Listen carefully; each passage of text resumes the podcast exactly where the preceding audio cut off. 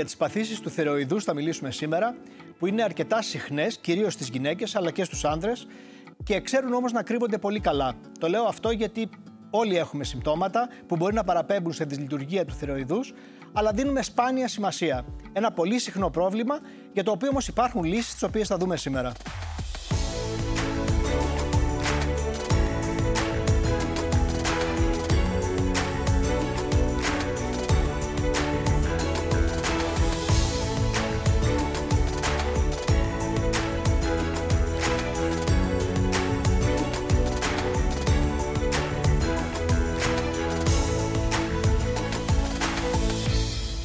Ένα πολύ ενδιαφέρον θέμα και μια πολύ ενδιαφέρουσα καλεσμένη. Καλώς ήρθες, Ζενεβιέβ. Καλημέρα. Και θα αναγκαστώ σήμερα, δυστυχώς, όχι εγώ, η εκπομπή το ζητάει αυτό, να αποκαλύψουμε την ηλικία σου έμεσα. Το λέω γιατί. Δεν την κρύβω. Είμαι πολύ περήφανη για κάθε μέρα που είμαι σε αυτό το πλανήτη. Οπότε δεν έχω πρόβλημα. Το 75 είμαι. Τέλεια. Τέλειο είναι αυτό. Και το λέω γιατί με βγάζεις από τη δύσκολη θέση. Δεν μου αρέσει ποτέ να ρωτάω μια γυναίκα την ηλικία της. Να πούμε ότι σαν από τα παιδιά του Τσέρνομπιλ, ναι, ε, έτσι πιστεύω ότι έχω βρεθεί στην εκπομπή σου. Φταίει το Τσέρνομπιλ. Φταίει το Τσέρνομπιλ. Και ο θηροειδής. Ναι. Κοίτα, ε, στατιστικά τα παιδιά που τον Απρίλιο εκείνο ήμασταν στην ανάπτυξη γιατί ήμασταν παιδάκια και οι γονείς μας μας στείλανε στο Παρνασό, στο χωριό και φάγαμε όλη αυτή τη βρόχα και όλα αυτά τα λαχανικά που υποτίθεται ήταν για καλό. Κανένας δεν ήξερε πώς να αντιδράσει σε ένα τέτοιο φαινόμενο. Ήταν πρώτη φορά που γινόταν κάτι τέτοιο. Ε, δεν, εγώ και ο αδερφός μου το πιστεύουμε γιατί ξαφνικά είμαστε δύο παιδιά που έχουμε πρόβλημα με το θηροειδή ενώ δεν υπήρχε ποτέ κανένα στην οικογένειά μας πριν από εμάς. Mm-hmm. Κυρία Αναγνώστου, καλώς ήρθατε. Το ερώτημα είναι αν πραγματικά υπάρχει συσχέτιση με το Τσέρνομπιλ και με αυτή τη γενιά. Να ξεκινήσουμε από αυτό. Ακριβώς υπάρχει συσχέτιση. Οι μελέτες που έχουν γίνει έχουν δείξει ότι πράγματι αυτό το πυρηνικό ατύχημα ε, οδήγησε σε αύξηση της επίπτωσης του καρκίνου του θηροειδή στις ευαίσθητες ηλικίες, κυρίως στις ηλικίες που είχαν τότε ένα εύρος από 0 μέχρι 9 έτη και ακόμα περισσότερο στα νεογέννητα έως και 4 ετών παιδιά.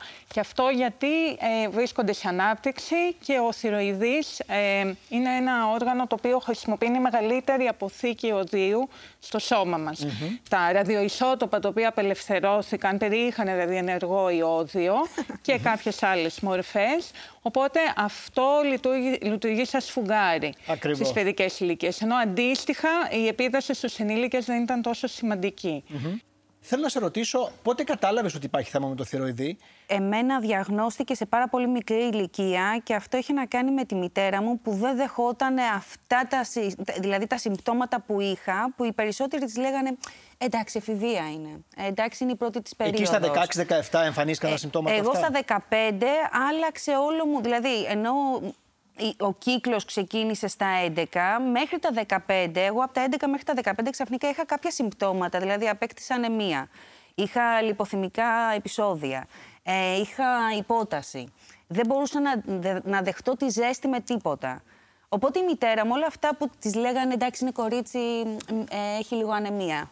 Τι σημαίνει είναι κορίτσι και έχει ανεμία; Δεν το δεχόταν σαν απάντηση ότι είναι της εφηβείας το ότι ξαφνικά εγώ δεν μπορούσα να σηκωθώ από το κρεβάτι και είχα υπόταση που ήταν το εκρού του νεκρού. Δηλαδή ήμουν βαμπιρέλα από πολύ μικρή. Πάντως η αλήθεια. Δεν το κράτησα και Πάντως, η αλήθεια είναι ότι αυτά τα συμπτώματα είναι πολύ κοινά και ιδίως στις γυναίκες. Μα γι' αυτό και υπάρχει αυτό το, το στερεότυπο ότι εντάξει δεν τρέχει και τίποτα. Ότι έχει είναι να κάνει με το ότι χάνει αίμα και ναι. έχει όλα αυτά τα συμπτώματα. Που δεν είναι όμως. Τα συμπτώματα μπορεί να είναι, δεν είναι τυπικά. Ε, μπορεί να είναι κάτι πολύ κοινό, δηλαδή η κόπωση, η δυσκολία στη συγκέντρωση. Ε, Καλά, όλοι οι άνθρωποι θα σας πούνε ότι αισθάνονται αυτό. Ακριβώς. Οπότε πολλοί άνθρωποι μπορεί να μην δώσουν σημασία ε, σε αυτό. Μήπως μπορούμε να πούμε ποιοι πρέπει να δώσουν σημασία; Φυσικά. Ε, σίγουρα άτομα που έχουν οικογενειακό ιστορικό, άτομα τα οποία ακριβώς εκτεθήκαν σε εξωτερική ακτινοβολία, όπως είπαμε, εντάξει, στα Βαλκάνια. Το, μεγάλο πρόβλημα το είχαν οι χώρες εκεί, Λευκορωσία, Ουκρανία, αλλά απλώθηκε στα Βαλκάνια και αυτό είναι γνωστό. Δύσκολα θα πάει κάποιος να το ψάξει, αλλά όταν πάει θα το βρει αμέσως. Ναι. Είναι πολύ πλέον εύκολο. είναι, Πλέον είναι πολύ εύκολο. Είναι ευαισθητοποιημένοι και οι γιατροί, οι παθολόγοι, οι γιατροί, οι γενικοί γιατροί της πρώτης γραμμής. Ο έλεγχος του θηροειδού είναι κάτι το οποίο σε επίπεδο εργαστηριακού ελέγχου ε, είναι πλέον εύκολο. Και είναι ρουτίνα. Βλέπω ότι έχει μπει σε όλα τα check-up. Α πούμε, εγώ σε κάθε Ακριβώς. check-up που κάνω ετήσιο υπάρχουν Τώρα, όλα. ναι, γιατί πλέον Έγινε όλη μετά αυτή η από ένα φασαρία, σημείο και ναι. μετά καταλάβαν ότι κάτι τρέχει με τη μέρη. Ναι. Δηλαδή, στην δικιά μου τη γενιά, η, η εξέταση για να, να δεις αν έχεις πρόβλημα με το θηροειδή, η ενδοκρινολογική, έπρεπε να φτάσεις σε επίπεδο ενδοκρινολόγου. Εμένα πήγαμε και μου κάνε- έκανε ψηλάφιση και αμέσως βρήκε τους όζους. 15 χρονών. Τώρα η κόρη μου, μέσα στις αιματολογικές της υπάρχει πάντα η εξέταση του Όμως δεν θηροειδή. είναι μόνο η όζη. Θα μιλήσουμε παρακάτω για τους όζου και πώς στο τσακ τη- την γλίτωσες. Τα προβλήματα στο θηροειδή είναι πολλά. Από αυτοάνοσα μέχρι εγώ ρώτησα τους φίλους μου στο Instagram, τους έβαλα τέσσερις εκδοχές. Να πω πάντα ότι δεν σημαίνει ότι μία είναι η σωστή. Εγώ διαλέγω πάντα μία με βάση τις δικές μου γνώσεις και τι θα απαντούσα εγώ. Α τις δούμε μαζί. Τα προβλήματα στο θηροειδή σχετίζονται με την κακή λειτουργία του, αφορούν τους όζους που δημιουργούνται σε αυτόν, ανησυχούν περισσότερο για καρκίνο, είναι από τα πιο συχνά αυτοάνοσα. Εγώ διάλεξα τους όζους γιατί όλες οι ιστορίες που έχω ακούσει γύρω από το θηροειδή έχουν να κάνουν με όζους, είτε μικρούς είτε μεγάλους. Η πιο δημοφιλής απάντηση όμως δεν ήταν αυτή. Είναι πολύ συχνά κάνουν αυτοάνοσα, που μου έκανε εντύπωση, γιατί Είναι πάρα πολλοί ενδιαφέρον. κόσμος ταλαιπωρείται από αυτό τα τελευταία χρόνια και η αμέσως πιο συχνή ήταν το σχετίζονται με την κακή λειτουργία του. Σε πολύ λιγότερους πάει το μυαλό, ας πούμε, στο ανησυχούν περισσότερο για τον καρκίνο. Δεν ξέρω, Ζενεβιέτη, τι θα απαντούσες σε αυτήν την ερώτηση; Εγώ καταρχήν να πω ότι αυτός ο αδένας είναι ένας πανέμορφος αδένας. ε, Το σχήμα του είναι πεταλούδας και είναι όλος ο μεταβολισμός. Δηλαδή μεταβολίζει τα πάντα. Έχει ε, τεράστιες επιπτώσεις το να αφαιρέσεις ξαφνικά το θηροειδή σου.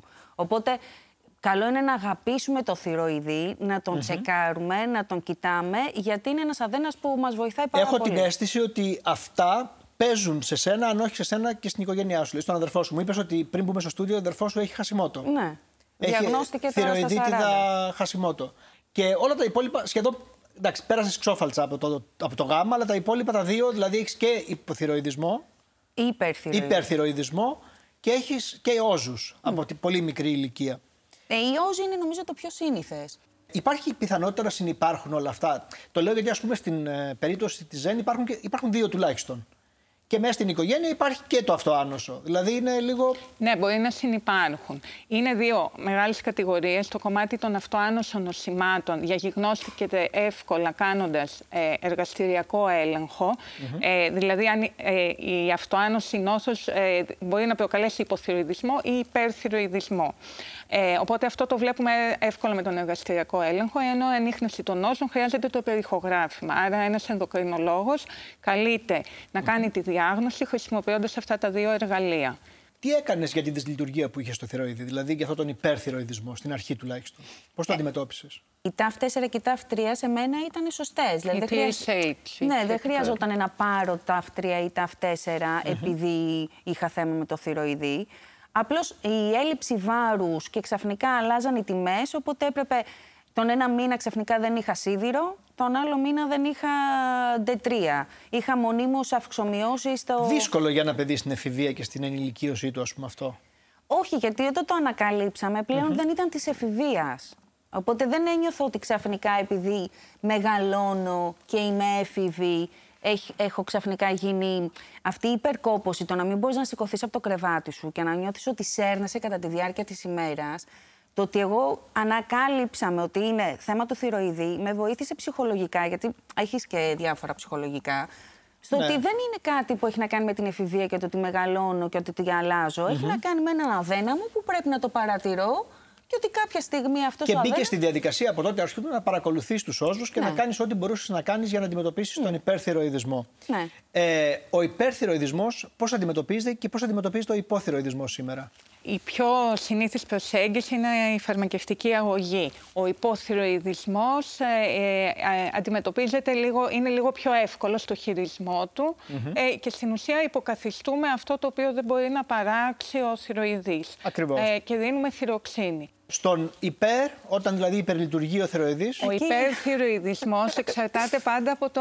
αίτιο. Γιατί μπορεί να είναι αυτοάνωσης αιτιολογίας υπερθυροειδισμός, μπορεί να είναι αυτός ο κάποιος, χασιμότο που λέμε, ε, η νόσος Graves. Graves. Ε, μπορεί όμως να είναι κάποιος όζος που υπερλειτουργεί. Εκεί μιλάμε για το τοξικό αδένομα, ένας μεμονωμένος όζος. Ή μπορεί κάποιος να πάσχει από τοξική πολυοζώδη βροχοκύλη, δηλαδή να έχει όζους που υπερλειτουργούν. Κάτι τέτοιο πρέπει να ήταν. Αυτό είχε και η Ζεν, νομίζω, από αυτά που μας έχει πει μέχρι τώρα. Ναι, εγώ πάντα και, είμαι αυτή, και, αυτή, και αυτοί οι όζοι από μόνοι τους είναι. Έχω ακούσει και άλλους ανθρώπους είναι ανησυχητικοί. Τους παρακολουθούν συνέχεια, αυτοί που θέλουν να τους παρακολουθούν.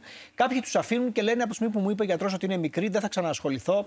Ε, εσύ... Ναι, αλλά δεν μένουν μικροί και δεν μένει ένας. Δηλαδή, εμένα ξεκίνησε 15 χρονών και είχα έναν και έφτασα στα... όταν έπρεπε να τον βγάλω πριν δύο χρόνια ακριβώς. Είχα πέντε και ο ένας ήταν σε μέγεθος μπαλάκι του γκολφ. Δηλαδή υπάρχει μια ανάπτυξη. Οπότε δεν είναι μόνο ότι ανησυχείς για το καρκίνο, γιατί είναι ελάχιστο το ποσοστό του καρκίνου, να το πούμε αυτό για να μην τρομάζει ο κόσμος. Και είναι αυτό που σου λένε και οι ενδοκρινολόγοι, ότι πρέπει να το παρακολουθείς, πρέπει να κάνεις παρακεντήσει. Ναι, όντως συμβαίνει αυτό το πράγμα. Μη φοβάσαι. Δηλαδή, με ο ενδοκρινολόγος μου αυτό μου, μου είχε εξηγήσει ότι κάποια στιγμή θα αναγκαστούμε να το αναφερέσουμε.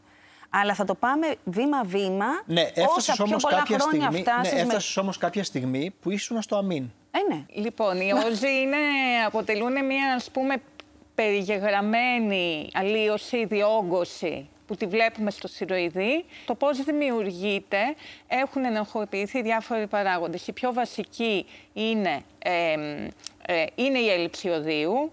Ε, το φύλλο παίζει ρόλο, γι' αυτό και βλέπουμε περισσότερο στις γυναίκες από ότι τους άντρες και ειδικά στην αναπαραγωγική ηλικία ο ρόλος των ιστρογόνων, των ιστρογονικών υποδοχέων στο θηροειδή παίζει ρόλο.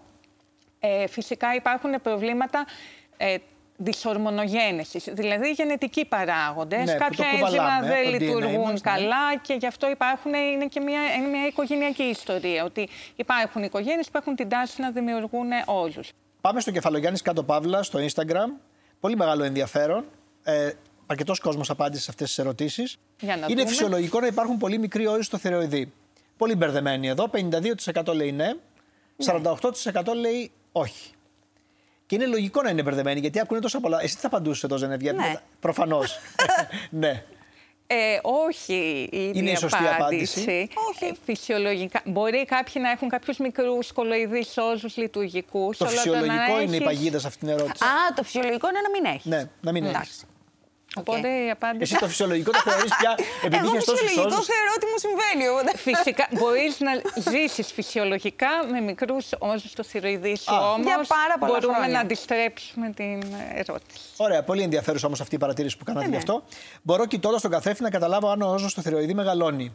Ένα 37% λέει ναι, και ένα 63% λέει όχι. Εγώ στο, 30, στο 63% που λέει όχι, θα ήθελα να τους πω ότι αν κοιταχτείς και δεις όγκο, καλύτερα ήταν να τρέξεις και να πας να το κοιτάξεις. Δηλαδή, αν φτάσει πλέον και του φαίνεται εξωτερικά, πάει να πει ότι αυτό το πράγμα μπορεί να μεγαλώνει προς τα μέσα. Γενικά δεν τους βλέπουμε παρά αν ξεπεράσουν ένα συγκεκριμένο με...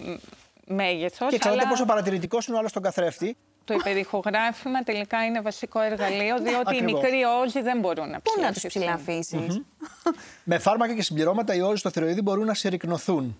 Ένα 67% λέει ναι και καταλαβαίνω γιατί οι περισσότεροι λένε ναι και ένα 33% λέει όχι. Όχι. Ε, ειδικά παλιότερα υπήρχε και η τάση να δίνουμε μεγάλες δόσεις θυροξίνης ε, για να μειωθεί το μέγεθος των νόσων με το σκεπτικό ότι καταστέλλεται η TSH, δηλαδή ορμόνη ναι. που τρέφει, θρέφει το θηροειδή. Αλλά αυτό έχει αναθεωρηθεί πια, δεν ισχύει; Πλέον έχει αναθεωρηθεί. Μπορεί να το κάνουμε ακόμα μεμονωμένα. Αλλά τελικά... Το λέω γιατί διαβάζω κάποιες έρευνες για συμπληρώματα, σελήνιο και διάφορα άλλα. Φαίνεται ότι μπορεί να συμβάλλουν στο να μικρύνουν. Συμβάλ, μπορεί να συμβάλλουν. Υπάρχουν έρευνες που έχουν γίνει που συμβάλλουν για τα αυτοάνωσα νοσήματα, όχι για τους όζους. Όχι για τους όζους. Να το ξεκαθαρίσουμε ε, αυτό. Άρα τους όζου ότι... του παρακολουθείς γιατί μεγαλώνουν; Ακριβώς. Σωστά, και Ζενεβία, τα λέω. Αυξάνονται. και αυξάνονται. Ε, ένας στους πέντε με θυροξίνη μπορεί να ανταποκριθεί σε μείωση του μεγέθους του όζου. Οπότε δεν θεωρείται πολύ αποτελεσματικός σε ποσοστό το 20%. Ε, ωστόσο, μπορεί μεμονωμένα να το κάνουμε σε μια κοπέλα με πολύ μεγάλη βροχοκύλη. Ε, δοκιμαστικά, αν mm-hmm. είναι και θέματα τα οποία ο γιατρός μπορεί να τα συζητήσει. Καλό είναι να τα ξέρουμε αυτά. Πρέπει να αφαιρούνται μόνο οι μεγάλοι όζοι του θηροειδή.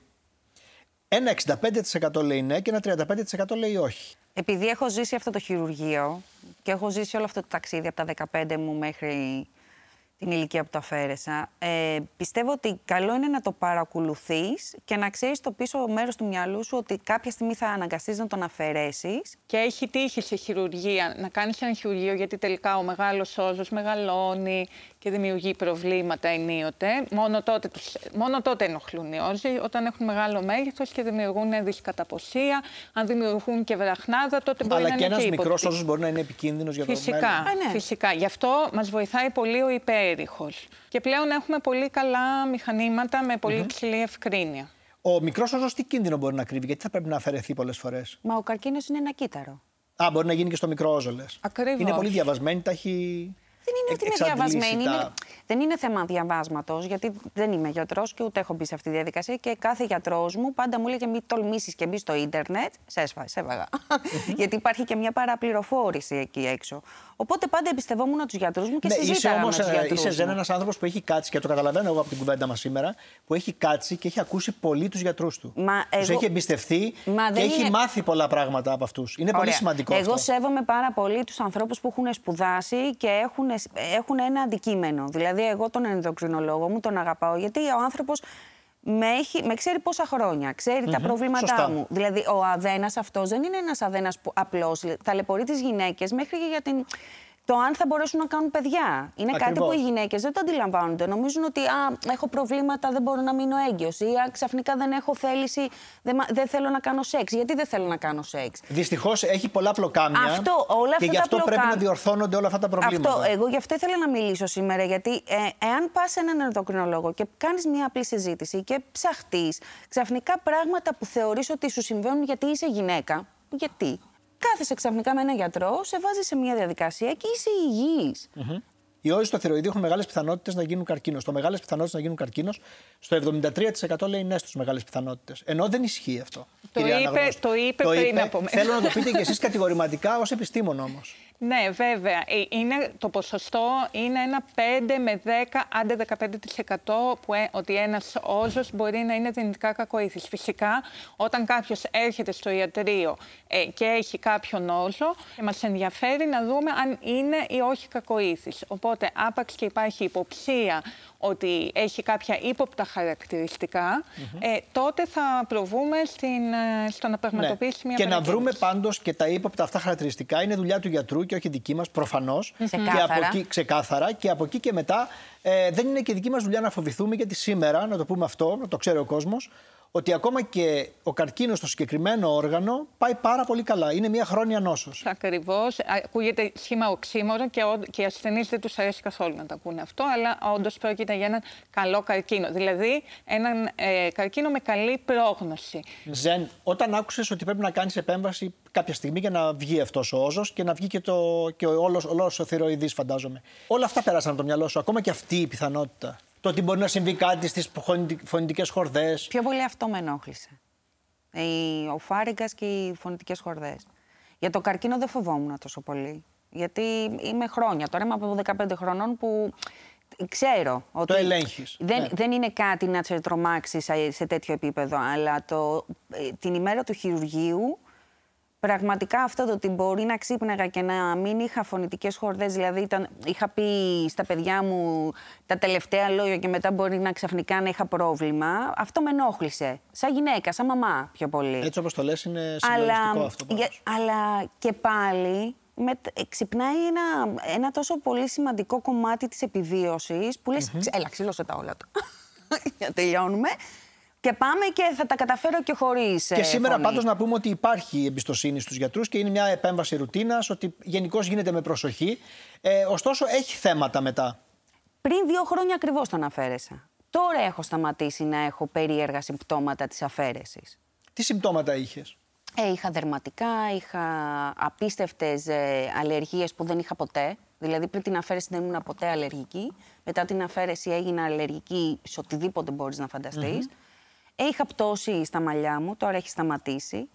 Ε, εκεί που ήμουν ένας άνθρωπος που δεν άντεχα ποτέ τη ζέστη, ξαφνικά δεν άντεχα το κρύο. Που δεν το είχα, μα- αυτό δεν το ήξερα στο σώμα μου. Ξαφνικά να, νιώ- να νιώθω παγωμένα τα πόδια μου. Αυτά διήρκησαν δύο χρόνια. Περάσαν όμως αυτά τα δύο χρόνια και σήμερα σε βρίσκουμε σε μια φάση που σχεδόν έχεις αφήσει πίσω σε όλη αυτή την περιπέτεια με τον θηροειδή. Εντάξει. Ε, θα είμαι πάντα με φάρμακα και πάντα χάπια, γιατί η αναπλήρωση αυτού του αδένα είναι πάντα με φάρμακα. Προφανώς. Το θετικό στην όλη ιστορία, και αξίζει να το πούμε στον κόσμο, είναι ότι από εδώ και μετά είναι σαν να ξαναπέρνει πίσω την ποιότητα της ζωής του στο full. Δεν μπορείς να το πεις αυτό; Όχι, γιατί είναι, είναι, είναι, δεν μπορώ να λέω ψέματα. Δεν είναι ποτέ η ζωή μας όπως πριν που είχαμε αυτόν τον αδένα. Έχει δίκιο, κυρία Αναγνώστου. Κοιτάξτε, υπάρχουν, είναι τελείως αξιοτομικευμένο. Υπάρχουν κάποιοι οι οποίοι μπορεί να συνέλθουν γρήγορα, να ναι. αναρρώσουν πιο γρήγορα από τους άλλους. Η θεραπεία υποκατάστασης είναι η θυροξίνη, το, ε, το TAF4.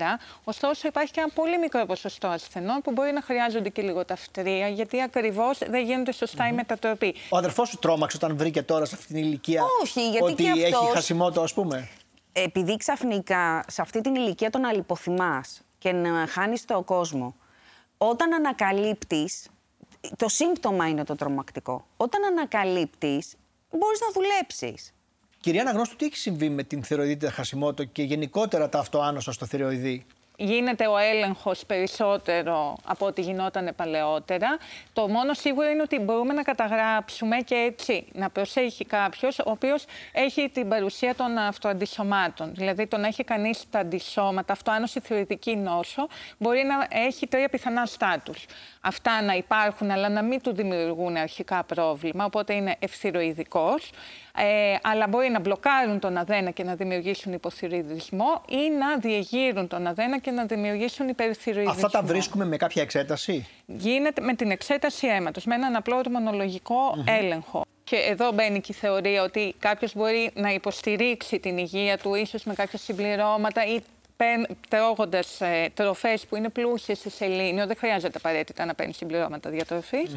ε, αλλά η σωστή διατροφή, το να μην καπνίζει, αυτά είναι γενικές οδηγίες που όλοι θα πρέπει που φαίνεται να ότι βοηθάνε και σε αυτό το αυτοάνωσο. Και περιορισμός του στρες. Γιατί πολλοί συνδέουν το στρες με το χασιμότο και γενικότερα με, με τα όλα τα αυτοάνωσα. Με όλα τα αυτοάνωσα, να το κρατήσουμε αυτό. Ζεν, τελευταία ερώτηση. Ε, θα κρατούσες κάτι σημαντικό και θα συμβούλευες τις γυναίκες αλλά και τους άντρες που μας βλέπουν σήμερα; Για να ναι. κάνουμε ένα επίλογο. Ναι, τα, τα στερεότυπα α, τύπου είμαι κορίτσι, άρα έχω ανεμία, που είναι φυσιολογικό, δεν είναι φυσιολογικό. Το, η, η υπόταση στα κορίτσια δεν είναι κάτι φυσιολογικό, δηλαδή η υπόταση δεν έρχεται με το φύλλο. Ε, τα προβλήματα στο κύκλο δεν είναι πάντα γυναικολογικά, μπορεί να είναι ορμονικά και οι ορμόνες έχουν πολύ μεγάλη σχέση με το θηροειδή. Οπότε όλα αυτά τα στερεότυπα. Είναι καμπανάκια, λες. Είναι καμπανάκια που καλό θα είναι να μην περιμένουμε να, να μας τα χτυπήσει κάποιος άλλος. Καλό είναι να ακούμε το σώμα μας και να σκεφτόμαστε ότι οι γυναίκες είμαστε δυνατές και είμαστε πολύ γεροί οργανισμοί και η φύση μας έχει φτιάξει ένα σώμα για να δώσουμε ζωή. Που σημαίνει ότι δεν γίνεται να θεωρείς αυτονόητο το να έχεις κόποση στην εφηβεία. Μια γυναίκα δεν είναι φτιαγμένη για να έχει κόπος. Και όχι μόνο στην εφηβεία και αργότερα. Ναι, Γιατί πολλές γυναίκε. Πολλές, ναι, πολλές γυναίκες το βρίσκουν όμως ζεν αυτό και λίγο πριν κάνουν παιδιά ή ακόμα και μετά την εγκυμοσύνη. Ε, φαντάσου ώρα να φτάσει στα 35 να μην είσαι. Ή και στην εμεινόπαυση έχω ακούσει. Και είναι... ξαφνικά να ανακαλύψεις ότι είχες θέμα. Είναι κάποια στάδια στη ζωή της γυναίκας που ε, ε, ε, ε υπάρχουν ορμονικές αλλαγές που μπορούν να πυροδοτήσουν αλλαγές στο θηροειδή. Να το ξέρουν αυτό οι γυναίκες δηλαδή και αυτό και είναι η εγκυμοσύνη, η, η λοχεία, η εμεινόπαυση, η εφηβεία. Να τα κρατήσουμε αυτά γιατί είναι πολύ χρήσιμες ε, σταθμοί στη ζωή των γυναικών. Δεν είπαμε πολλά για τους άντρες. Να πούμε ότι και αυτοί έχουν θέματα με το θηροειδή. Δεν είναι αποκλειστικά γυναικείο θέμα. Όχι, δεν είναι στερεότυπο. Ακριβώς. Λοιπόν. Και να σας ευχαριστήσω πάρα πολύ για την ωραία κουβέντα και την πολύ αληθινή που κάναμε